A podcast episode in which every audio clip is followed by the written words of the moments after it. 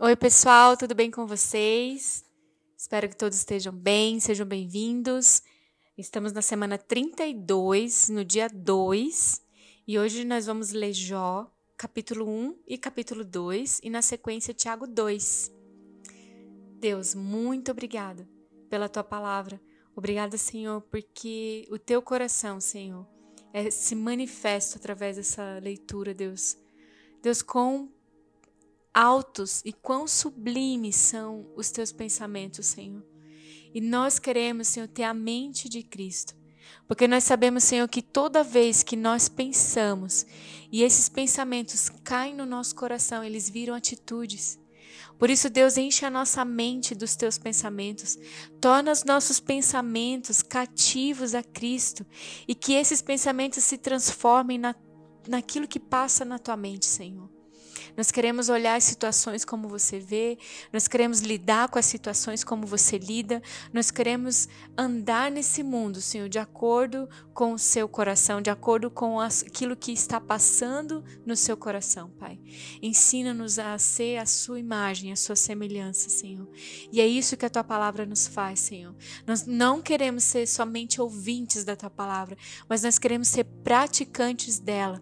Por isso, Senhor, imprime em nós a porção de hoje hoje, Senhor. Aquilo que precisamos, Senhor, mudar nas nossas vidas, no nosso caráter, para estarmos cada vez mais parecidos com quem você é. Em nome de Jesus. Amém. Jó capítulo 1 Na terra de Uz morava um homem chamado Jó. E ele era um homem bom e honesto, temia Deus e procurava não fazer nada que fosse errado. Jó tinha sete filhos e três filhas, e era dono de sete mil ovelhas, três mil camelos, mil bois, quinhentas jumentas. Ele tinha também um grande número de escravos. Enfim, Jó era um homem mais rico de todo o Oriente.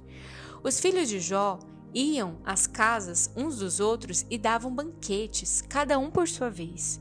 E as três irmãs eram sempre convidadas para esses comes e bebes. Quando terminava uma rodada de banquetes, Jó se levantava de madrugada e oferecia sacrifícios em favor de cada um dos seus filhos para purificá-los. Jó sempre fazia isso porque pensava que um dos filhos poderia ter pecado ofendendo a Deus em pensamento. E chegou o dia em que os servidores celestiais vieram apresentar-se diante de Deus, o Senhor, e no meio deles veio também Satanás. E o Senhor perguntou: De onde você vem vindo? Satanás respondeu: Estive dando uma volta pela terra, passeando por aqui, por ali. E aí o Senhor disse: Você notou meu servo Jó? No mundo inteiro não há ninguém tão bom e honesto como ele. Ele me teme e procura não fazer nada que seja errado. E Satanás respondeu: Será que não é por interesse que Jó te teme? Você não deixa que nenhum mal aconteça a ele, a família dele, tudo que ele tem. Você abençoa tudo que Jó faz. No país inteiro ele é o homem que tem mais cabeça de gado. Mas e se você tirar tudo que é dele? Verás que ele te amaldiçoará sem nenhum respeito. E o Senhor disse a Satanás: Pois bem, faça o que quiser com tudo o que Jó tem, mas não faça nenhum mal a ele. Então Satanás saiu da presença do Senhor. E um dia, enquanto os filhos e filhas de Jó estavam num banquete na casa do irmão mais velho, chegou à casa de Jó um dos seus empregados e disse: Nós estávamos arando a terra com os bois e jumentas, passando o pasto ali perto, e de repente os sabeus nos atacaram e levaram tudo. Eles mataram a espada os empregados. E só eu consegui escapar para trazer essa triste notícia. Enquanto este ainda estava falando, veio outro empregado e disse: Raios caíram do céu e mataram todas as ovelhas e os pastores. Só eu consegui escapar para trazer essa notícia. E enquanto esse estava falando, chegou um terceiro e disse: Três bandos de caldeus nos atacaram e levaram os camelos. Eles mataram a espada os empregados e só eu consegui escapar para trazer a notícia. E quando esse ainda estava falando, chegou o quarto, mais um, e disse a Jó: seus filhos e suas filhas estavam no meio de um banquete, na casa do seu filho mais velho, e de repente veio do deserto um vento muito forte que soprou contra a casa e ela caiu em cima de todo mundo. Todos eles morreram, só eu consegui escapar para trazer essa notícia. Então Jó se levantou e, em sinal de tristeza, rasgou as suas vestes, raspou a cabeça se ajoelhou, encostou o rosto no chão e adorou a Deus e disse: Eu nasci nu, sem nada, e sem nada eu vou morrer. O Senhor me deu, o Senhor tirou, louvado seja o seu nome. E assim, apesar de tudo isso que aconteceu, Jó não pecou e nem pôs a culpa em Deus. E chegou de novo o dia em que os servidores celestiais vieram apresentar-se diante de Deus.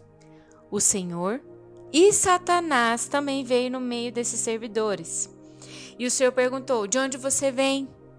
Satanás respondeu: é, Eu estava dando uma volta aí pela terra, passeando por aqui, por ali. Aí o Senhor disse: Você viu meu servo Jó? No mundo inteiro não há ninguém tão bom e tão honesto como ele. Ele me teme e procura não fazer nada que seja errado. No entanto, você me convenceu e eu deixei desgraçar Jó, embora não houvesse motivo para isso. E mesmo assim, ele continua firme e sincero como sempre. Satanás respondeu: é só tocar na pele dele para você ver o que acontece. As pessoas, elas não se importam de perder tudo, desde que conserve a própria vida. Agora, se você estender a mão e ferir o corpo dele, você vai ver como ele, sem nenhum respeito, vai te amaldiçoar. E o Senhor disse a Satanás: Pois bem, faça o que quiser com Jó, mas não o mate. Aí Satanás saiu da presença do Senhor e fez com que o corpo de Jó ficasse coberto de feridas horríveis, desde a sola dos pés até o alto da cabeça. Jó sentou-se no monte de cinzas, pegou um caco de vidro para se coçar. E a mulher dele virou e disse: Você ainda continua sendo bom?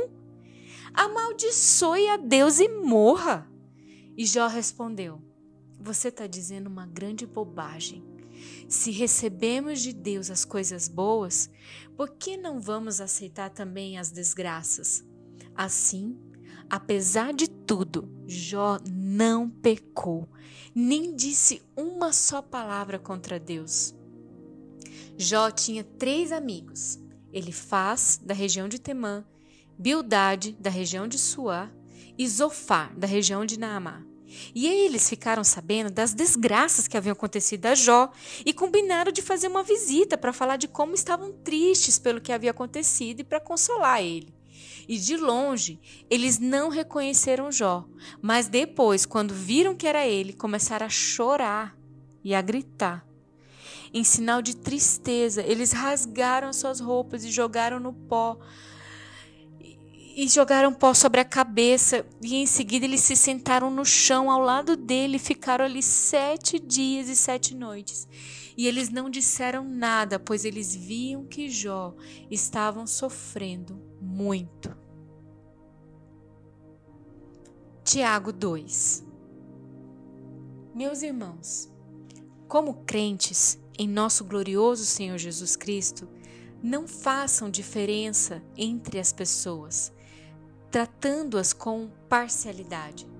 Suponham que na reunião de vocês entre um homem com um anel de ouro, roupas finas e também entre um pobre com roupas velhas e sujas.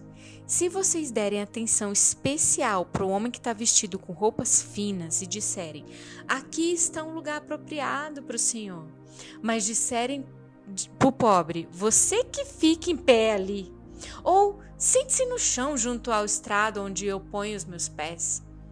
não estarão fazendo discriminação, fazendo julgamentos com critérios errados? Ouçam, meus amados irmãos. Não escolheu Deus os que são pobres aos olhos do mundo para serem ricos em fé e herdarem o reino que ele prometeu aos que o amam. Mas vocês têm desprezado o pobre. Não são os ricos que oprimem vocês? Não são eles os que arrastam para os tribunais? Não são eles que difamam um bom nome que sobre vocês foi invocado? Se vocês de fato obedecerem à lei do reino encontrada na Escritura que diz: ame o seu próximo como a si mesmo, vocês estarão agindo corretamente. Mas se tratarem os outros com parcialidade, estarão cometendo um pecado e serão condenados pela lei como transgressores. Pois quem obedece a toda a lei, mas tropeça em apenas um ponto, torna-se culpado de quebrá-la inteiramente. Pois aquele que disse, não adulterarás, também disse, não matarás. E se você não comete adultério, mas comete assassinato, você é um transgressor da lei. Falem e ajam como quem vai ser julgado pela lei da liberdade, porque será exercido juízo sem misericórdia sobre quem não for misericordioso. A misericórdia triunfa sobre o juízo.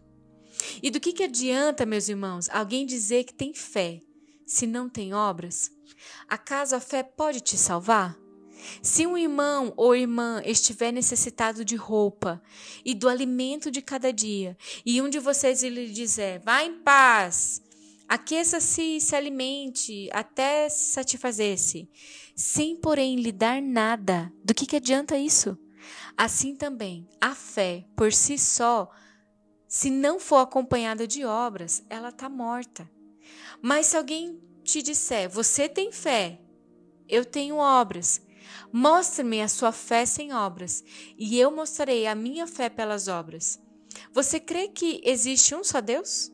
Muito bem, até mesmo os demônios creem e tremem. Insensato! Quer certificar-se de que a fé sem obras é inútil? Não foi Abraão, nosso antepassado, justificado por obras quando ofereceu seu filho Isaque sobre o altar?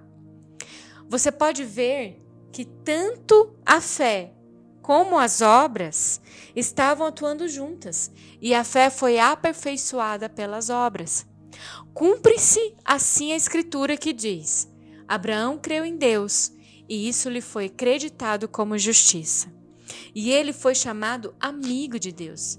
Vejam que uma pessoa ela é justificada por obras e não apenas pela fé. Caso semelhante é o de Raabe, a prostituta. Não foi ela justificada pelas obras quando acolheu os espias e os fez sair por outro caminho? Assim como o corpo sem espírito está morto, também a fé sem obras está morta.